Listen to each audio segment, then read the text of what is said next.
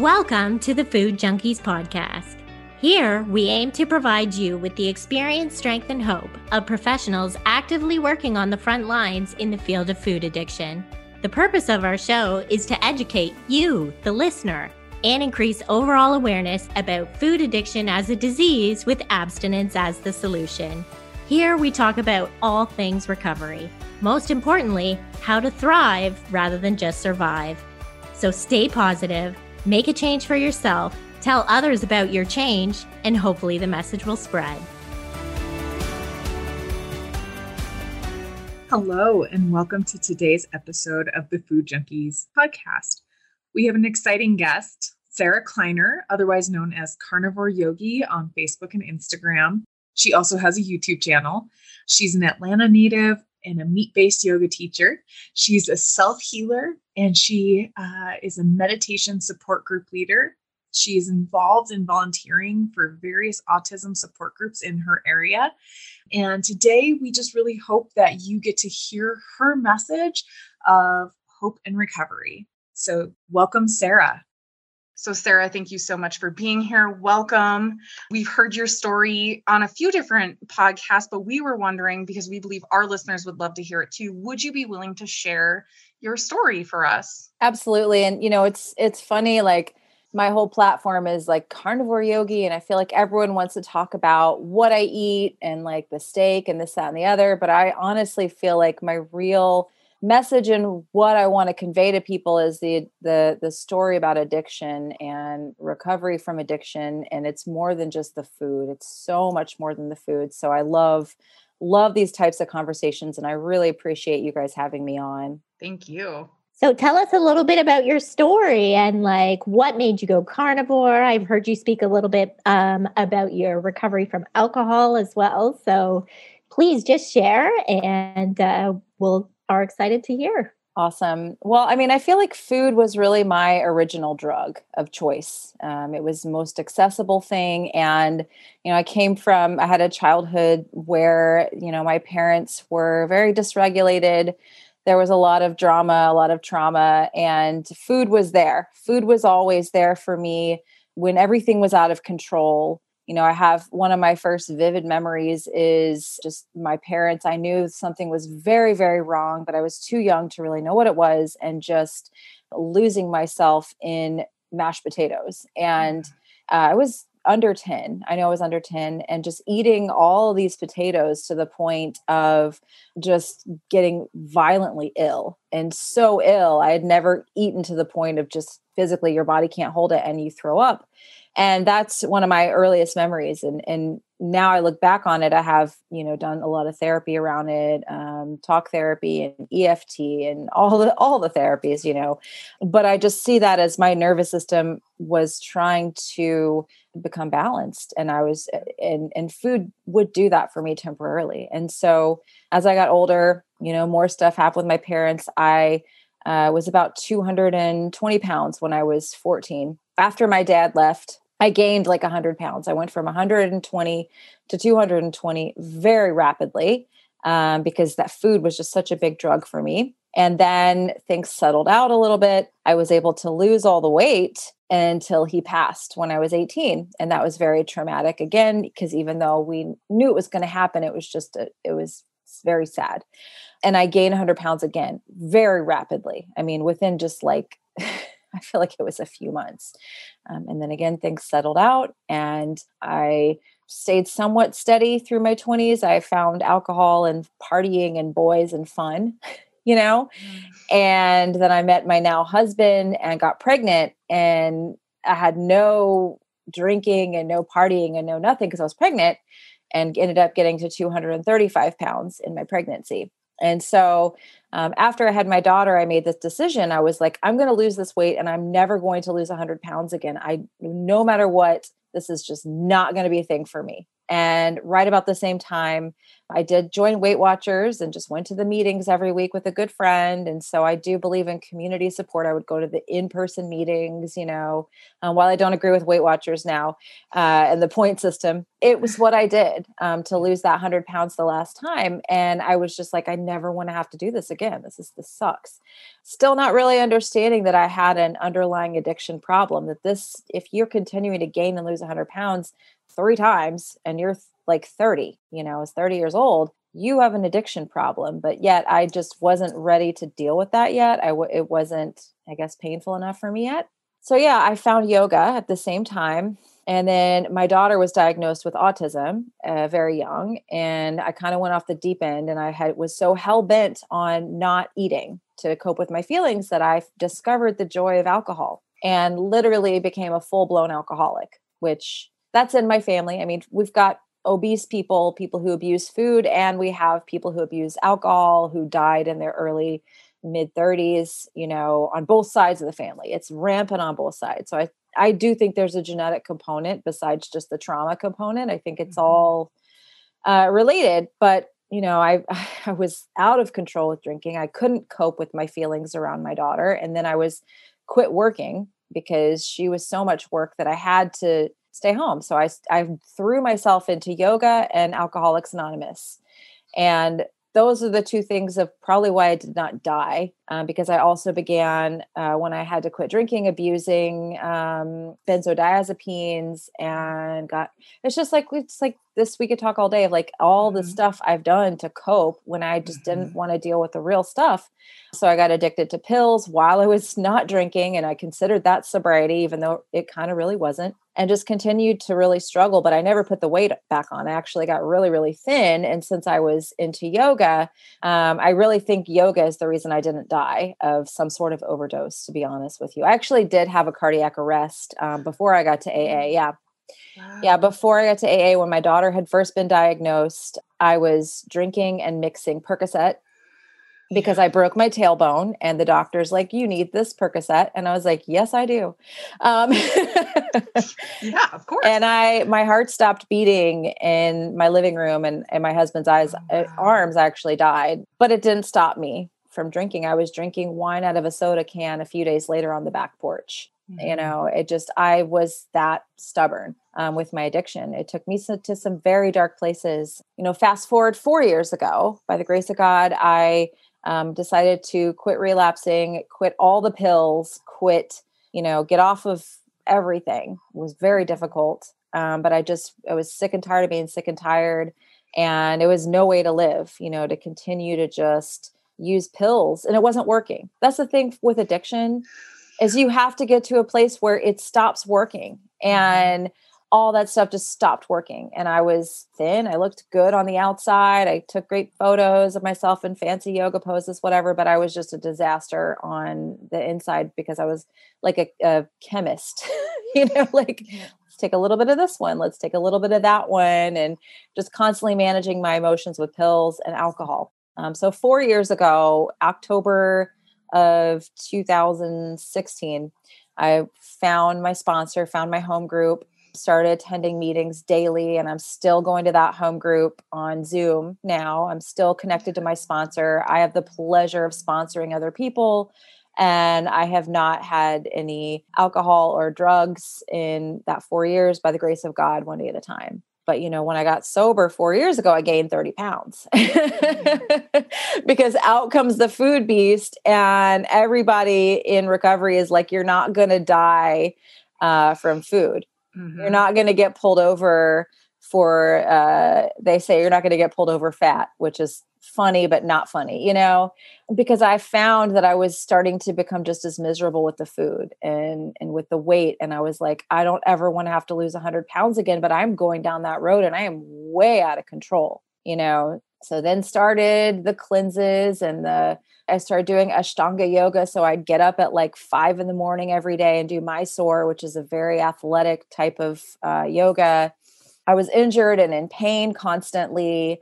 Thankfully, I did find meditation uh, right about the same time, Vedic meditation, which I'm a, I've done since I found it. I've done it every day, twice a day for the last two and a half years. It's it's amazing. And I, I strongly believe that finding the meditation practice was what started me down the road to food sobriety, to finding that food and, and realizing that food was just as much of a problem for me as the alcohol, as the drugs, because addiction is just all one thing. It, you can't just say it is just one substance. It is all one thing, and it is all coming from the same place inside, from this broken place inside um, that I can't heal by myself. I mean, maybe some people can, but I've never been able to. Because trust me, I have a bookshelf full of books that I recently just like threw away of like diet books and self-help books and like god bless all these books i used to read and every one of them this was going to be it this is going to be the one this is going to be it and honestly the carnivore diet was kind of like that for me with food it was like okay this is going to be it this is my food freedom and that so many people were talking about freedom from food you know the sugar addiction and i did struggle i did relapse in the beginning and I haven't been perfect, but I will tell you, um, I've had to, and I've had to continue my work in recovery, um, not only for alcohol and, and the substances, but kind of take my recovery program and gear it on my my food my eating patterns, my eating habits, what I eat, and addictive, knowing that some foods I just need to stay abstinent from because they have that kind of alcoholic component to it. But, you know, here I am almost two years into doing carnivore diet and, um, you know, just, just this all this healing journey. And it's, it's helped me tremendously with the food freedom and the food sobriety just to, just to eliminate a lot of the foods that just triggered me you know um, so that's a long long story but that's kind of where i'm at no, that's lovely. And I think a lot of what you're saying, we're over here like shaking our heads. Our audience can't necessarily see that right now, but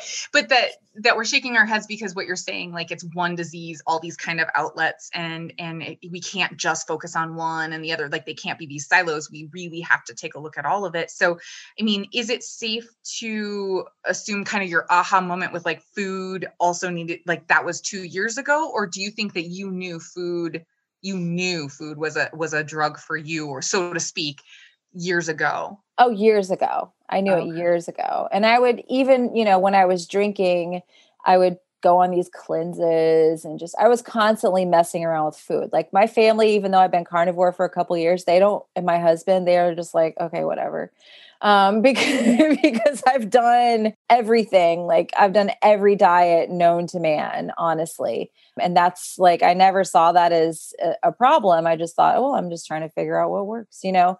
But yeah, I've always just food's always been a thing for me since day one. I've always struggled with my weight uh, body image you know it's just it's just a thing that i have to that i it's my original addiction I just had a quick question how you feel about the fact that, you know, you're in recovery from alcohol and pills. Do you really feel like having this food plan keeps like amplifies your recovery of those other addictions as well? It definitely helps um, as long as I don't get hungry, angry, lonely, tired. You know, I still fall prey to getting too hungry, even though I, I, do have a lot better balanced blood sugar and I don't deal with the crazy blood sugar roller coaster that I did when I would eat the sugar and carbs.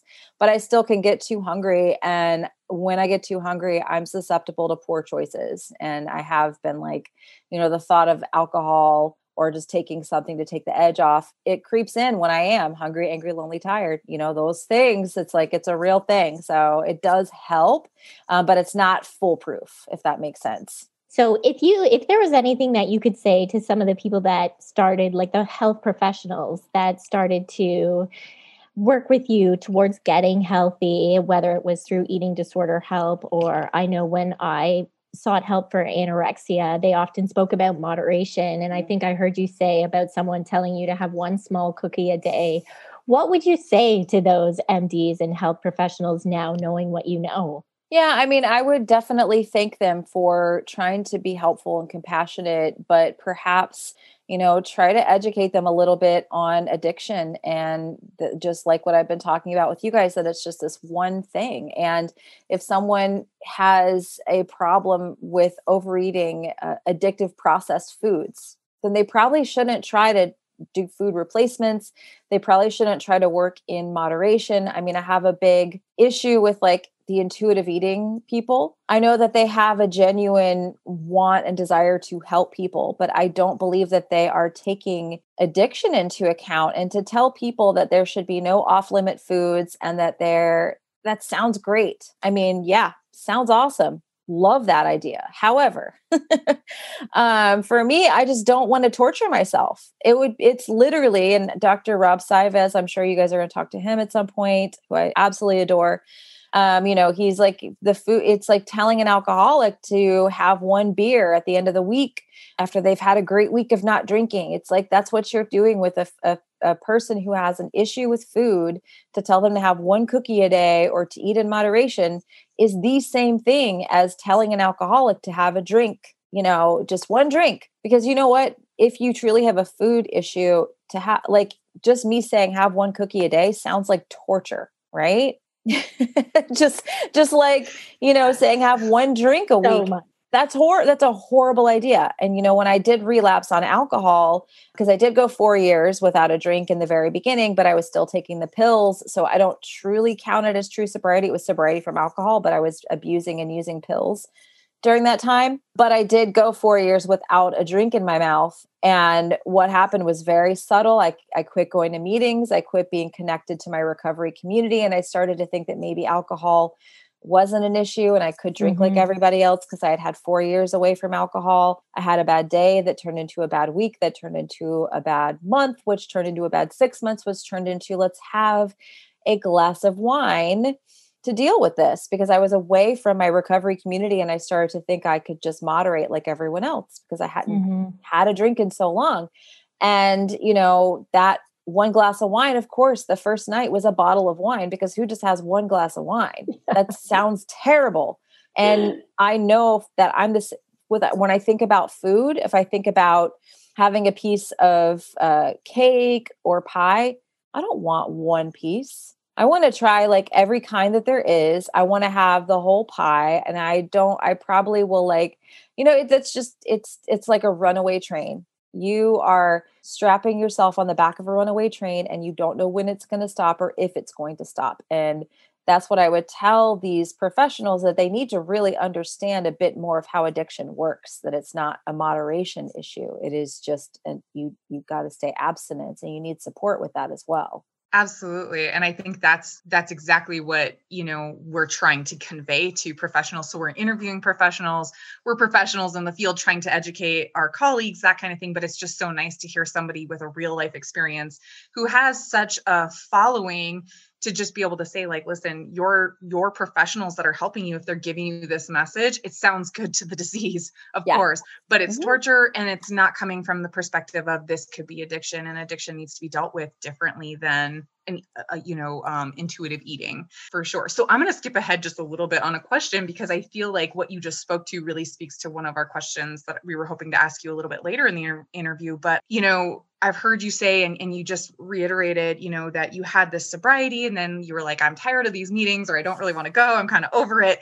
Um, and then it just kind of built and built and built. And pretty soon there's a year of back to using and, and that kind of thing mm-hmm. before you got yourself back into a program. And so I'm wondering, do you feel like the same thing could happen with food for you, or do you have any sort of like food recovery program specific or any? Can you speak to that at all? You know, I, I really do try to use my recovery program just for my whole life at this point. It's not just alcohol. And I'm really blessed that I have a home group that I can go to and they know me really well. Um, I think this is what's really important in recovery is having a home group, having a sponsor. I'm sponsoring other people. So it's like this beautiful little family that I have that I feel like they actually know me better than my family and um, you know i just I, I look at my whole life as like a continuum of that and i can because i can get addictive and have alcoholic behaviors around food around shopping. I mean, I've put my family that I was just talking, I was just sharing in a meeting the other day because we were talking about the eighth and the ninth step is where you, um, you know, make your list of people you have to make amends to, and then you make your amends with a sponsor. Don't do this on your own. Don't do it when you first get sober. Oh my God. but you know, after you've had some time of sobriety, you want to start to clean up the wreckage of your past. And I was talking about one of the things that I did when I was drinking in that one year was rack up like $40,000 of debt on God knows what. I don't even have anything to show for it. I have nothing to show for it. That was an alcoholic behavior. That was my disease running rampant. And so, yeah, I just, I have to use my recovery program for everything because I just, I do things very alcoholically. you know? So I don't know if that answered your question or not. Yeah, yeah, yeah, for sure. So, what do you do for your emotional sobriety? I know you do yoga. Does meditation play into this? And do you use these tools to kind of help with those addiction outlets like shopping or, you know, internet? Is there other addiction outlets you've noticed?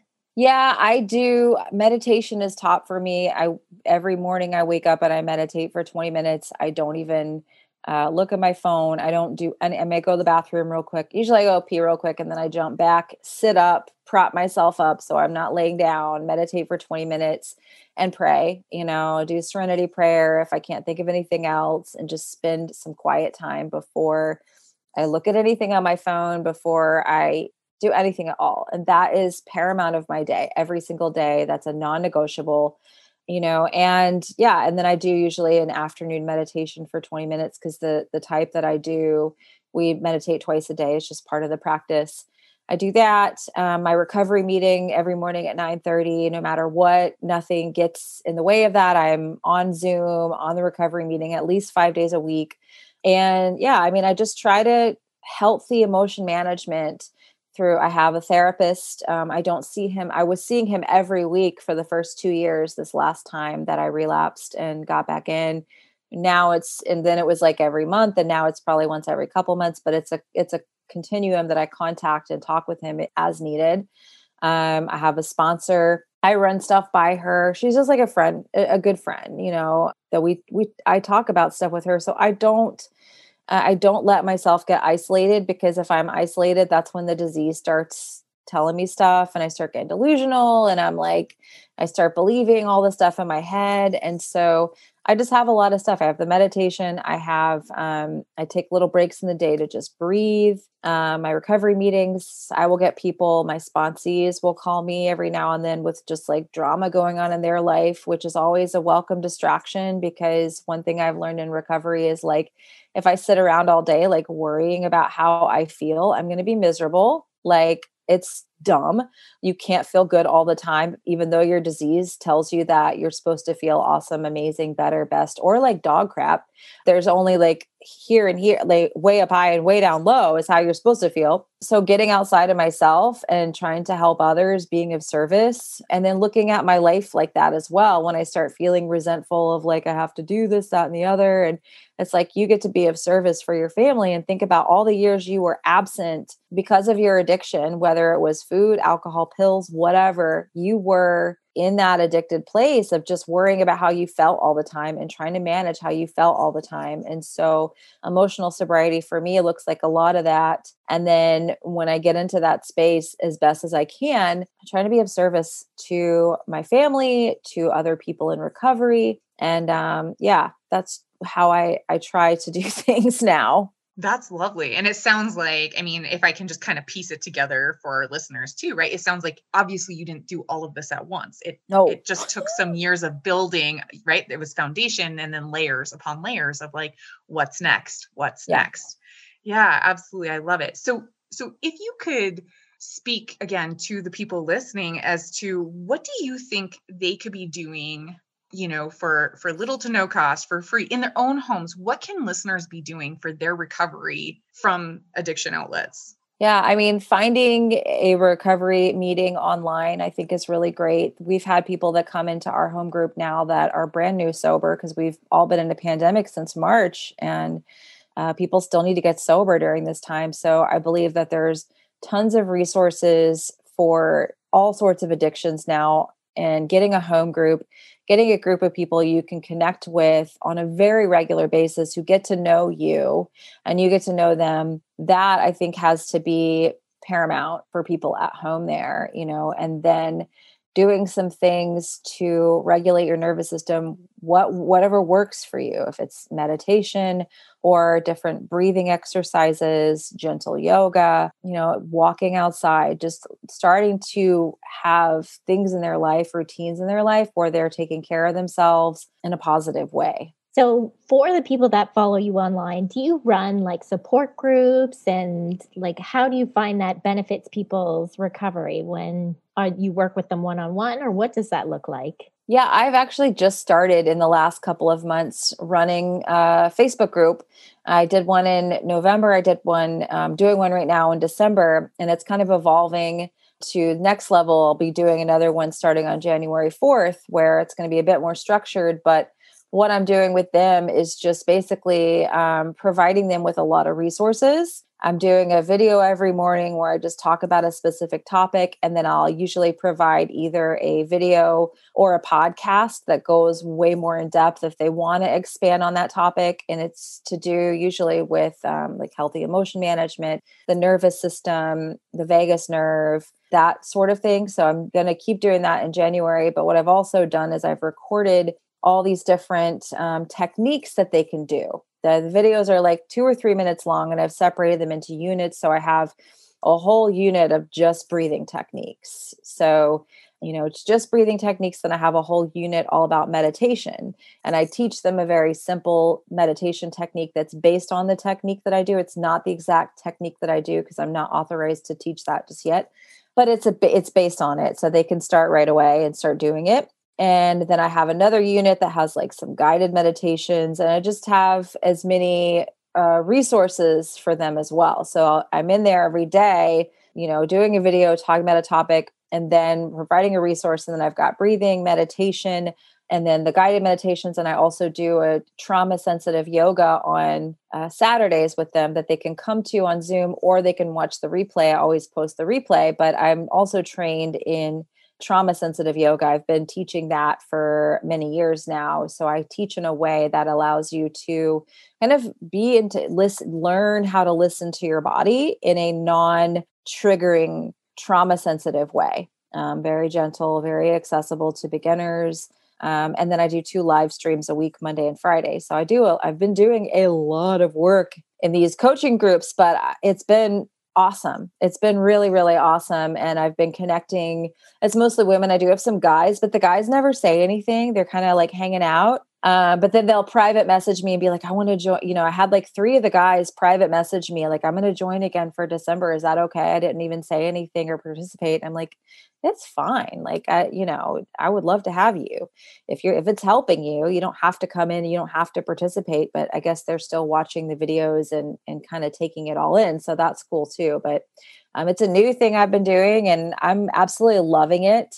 Um, and it's kind of making me want to pivot my platform more and more to start working with these these deeper issues when people do decide that they want food sobriety do you find when people first come to see you and talk to you that they're focused on the food and like what they can eat and what they should eat and what meat they should eat and how often, how much fat? Do you find that? And then how does that progress for the people you work with? Yeah, it's very, very common. And most people that are attracted to me want macros and metrics and how much and what time and when and how, like but I get it. I get it because I did it yeah. too. Like yeah. I did the same thing and I was obsessed with getting everything perfect. And so I, I have a lot of compassion and love. But at some point, they realize that, oh, this is another form of my addiction and that's kind of where you know i lead them gently down that path through my daily morning talks and then the resources that i give them after the talk.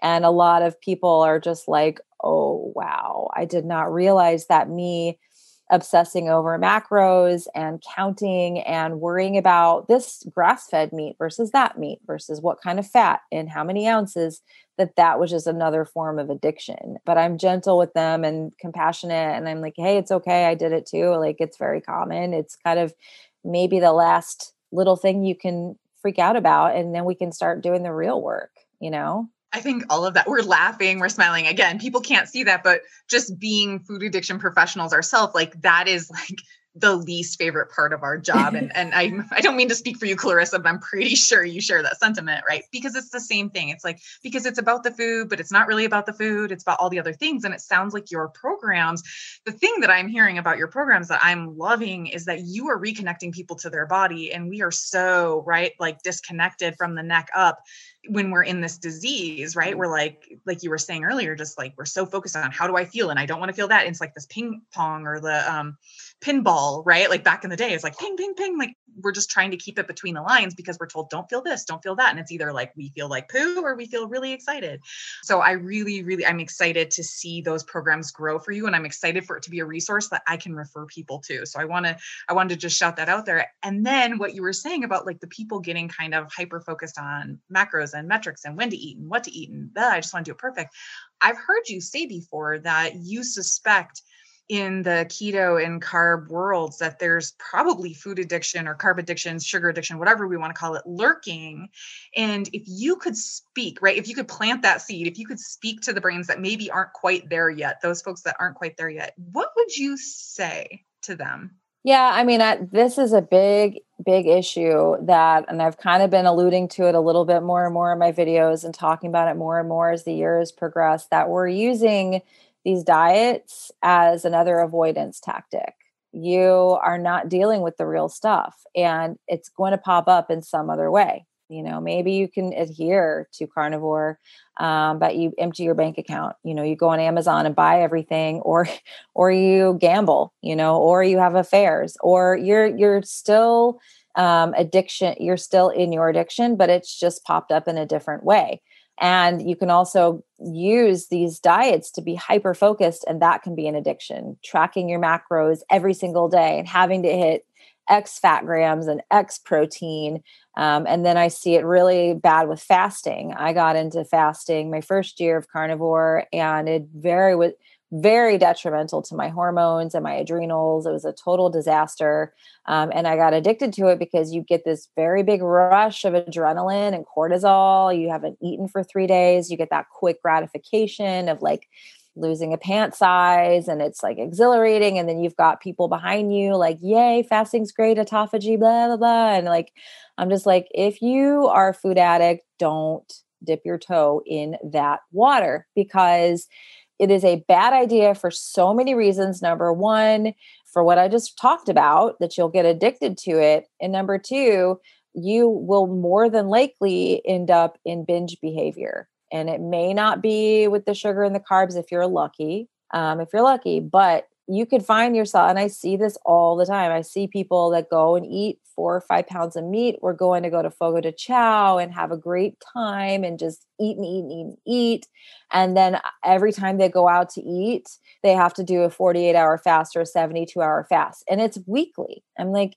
you don't you shouldn't be doing this to your body on a, I, I can understand if you want to do a fast like once every few months or quarterly, but if you're going out to eat and you're eating this big meal of four or five pounds of meat and then you're fasting for 48 or 70, that's you're you're still in that addiction cycle, you know? So it's it's like it's so not cut and dry and it's so nuanced and I can just sit back with a bird's eye view and look at this stuff but i'm still susceptible to you know to those behaviors. I have to really watch myself and i have to continue to question my motives as i go through this but yeah there are a lot of eating disorders going on in the carnivore and keto community and i don't want to come down on anybody call anybody out or anything like that but there's a lot of eating disorders and um, they're prominent people too with a lot of followers and a lot of people looking to them who want to look like them and want to be like them and i'm like yeah this person is clearly to me where i'm sitting suffering from anorexia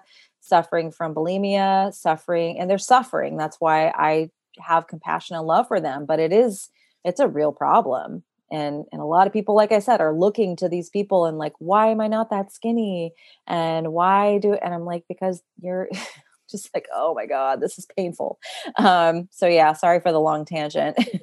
no, no, I think that's so important. What's your relationship like with the scale, and how mm. do you deal with clients who are hyper focused on a number on the scale equaling progress? I stay away from the scale, honestly. This year, I tried to start weighing myself because um, I did gain some weight during the pandemic. And I was like, okay, well, if I'm going to lose the weight, then I need to weigh myself. So I have like that weekly progress of weight loss and this, that, and the other. And it didn't, it just, I couldn't do it. I just couldn't do it because it just messed with my head too much. And I would love to get to a place where I can have a healthy relationship with the scale and the scale can just be the scale, but I'm not there yet. And I find a lot of people hyper focus on it, weigh themselves all the time, and just get too emotionally involved in it. The only time I really weigh myself now is if I go to the doctor and then I even like turn around and try not to look. But then they always like give you that report that you go home with that has the number and you're like, damn it, I wasn't going to look, but here it is. So that's like kind of the only time that I consciously do weigh myself because I've just for me it's just I don't I don't like it. It doesn't help. It doesn't mentally make me feel better and I just like to gauge my progress on how my clothing fits um, and how comfortable I am, you know, in my clothing really. That's what that's what I do as a metric. I just had a question about how you came to the food plan that you have today and if you think it will stay the same. Are you flexible with it? And how some of your, like, do you listen to your body now because you feel like your hormones are maybe more regulated? And how does that affect, you know, the, what you choose to implement in your food plan? Yeah, it's been a journey with the carnivore diet. I mean, people who've watched me have seen me be all over the map. You know, like I said, that first year I did a lot of fasting because I thought that's what I had to do to maintain my weight. Um, and then I was also doing a very high protein, not enough fat version of the carnivore diet. And then I lost my cycle that first year. And when you lose your cycle, that is a sign that you're typically just not eating enough, really.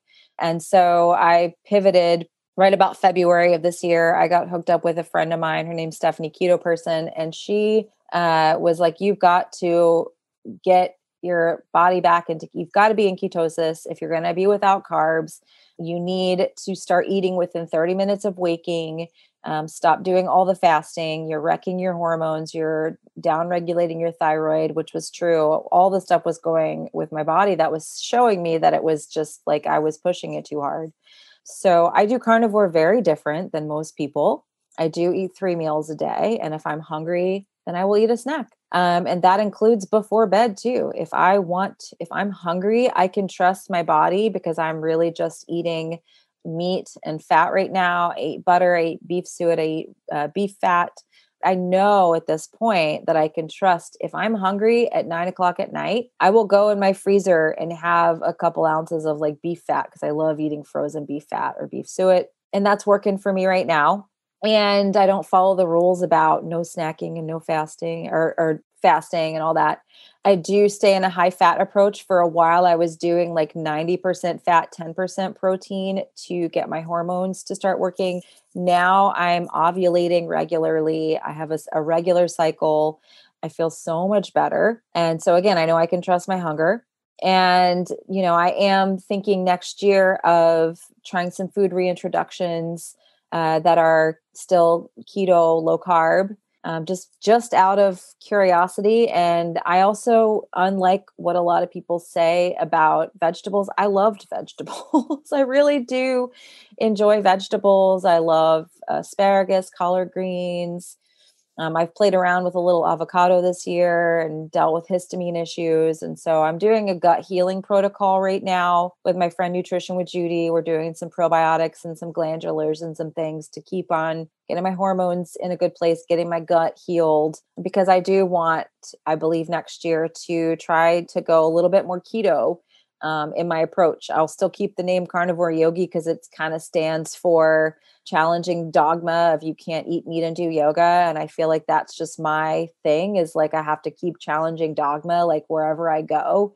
I'm challenging dogma in the carnivore community right now. So if people are like, why are you being so? I'm like, well, don't you know my name is carnivore yogi? Like it's kind of like what I do to question question the norm a little bit so yeah that's kind of what i'm thinking for 2021 is trying some different foods uh, still staying away from all sugar processed foods probably won't go to any fruits except for perhaps olives avocados as long as it kind of stays on that uh, keto scale. That's that's what i'm i'm planning for now. It could shift and change but that's what i'm that's what i think right now yeah, and I would say keep the sass for sure. Um, I love it.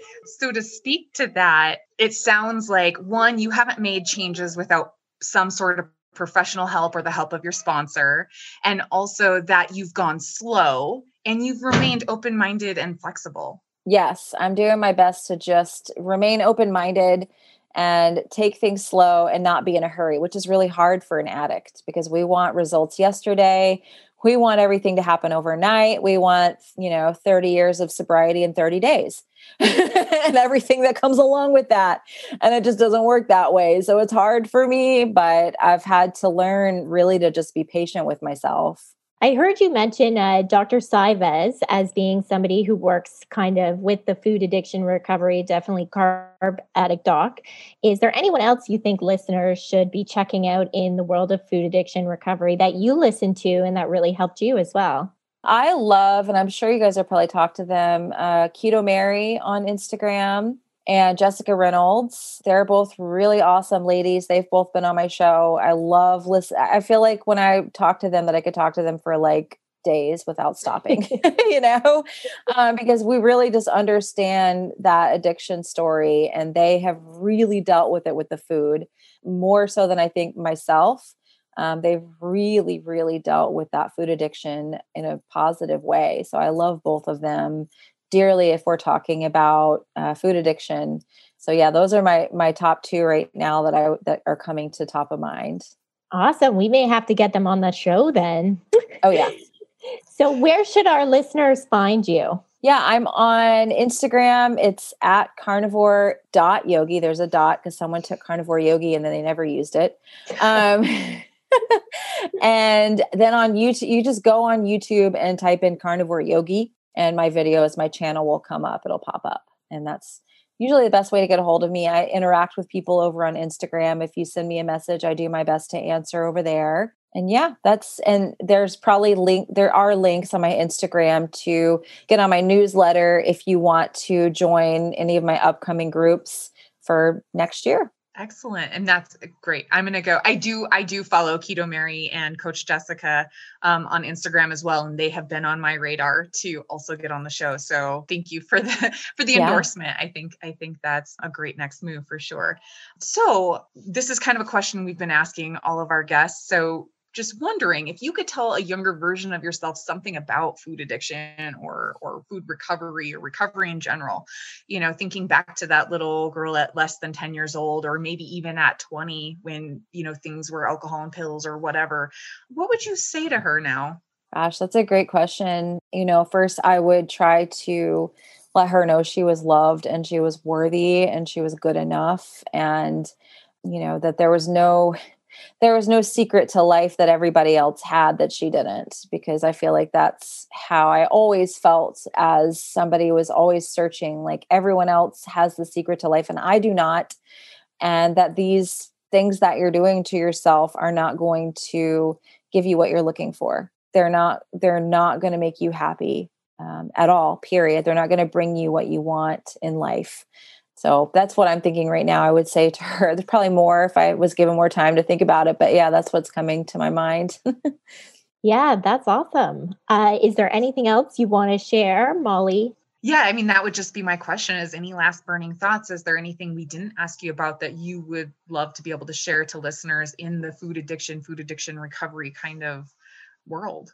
Yeah, I mean, just to to not give up um, on yourself and don't let yourself get so isolated. Don't let yourself get alone because that is the biggest thing for me in recovery that I have to continue to do is not get so alone and not get so um, isolated and continue to connect with people, continue to seek out people. Even if you're like scared, you can go on it, this is the internet's a good and a bad thing right now um, but you can go and you can listen to Dr. Um, You can go and follow Mary and follow Jessica, and they um, follow me and, and just listen to some of this stuff. Start immersing yourself in some of this stuff to take away some of that loneliness and some of that isolation and know that there is hope. You know, I, like I said, I had cardiac arrest and died, and I shouldn't be here today. That was in 2009 that that happened. I should not be here. But by the grace of God, you know, and just taking this stuff one day at a time and screwing up a hell of a lot, definitely not doing anything perfectly, but I'm here and I'm in a position now to share experience, strength, and hope.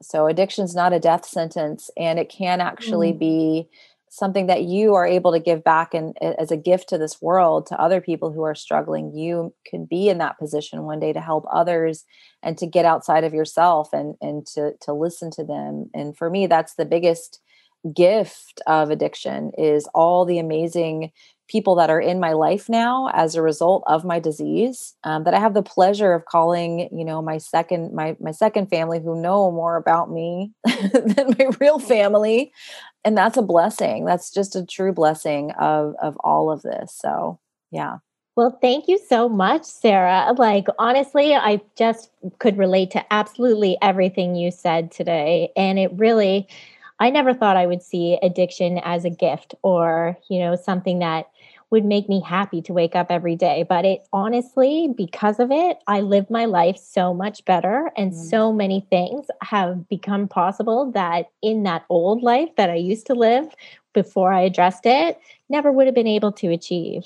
So thank you so much for all your inspiration and motivation. Well, yes. thank you for having me. It's awesome. It's so fun to talk about this stuff. Like I, like we were talking about the micros and macros and metrics and all that just gets to be like so yeah.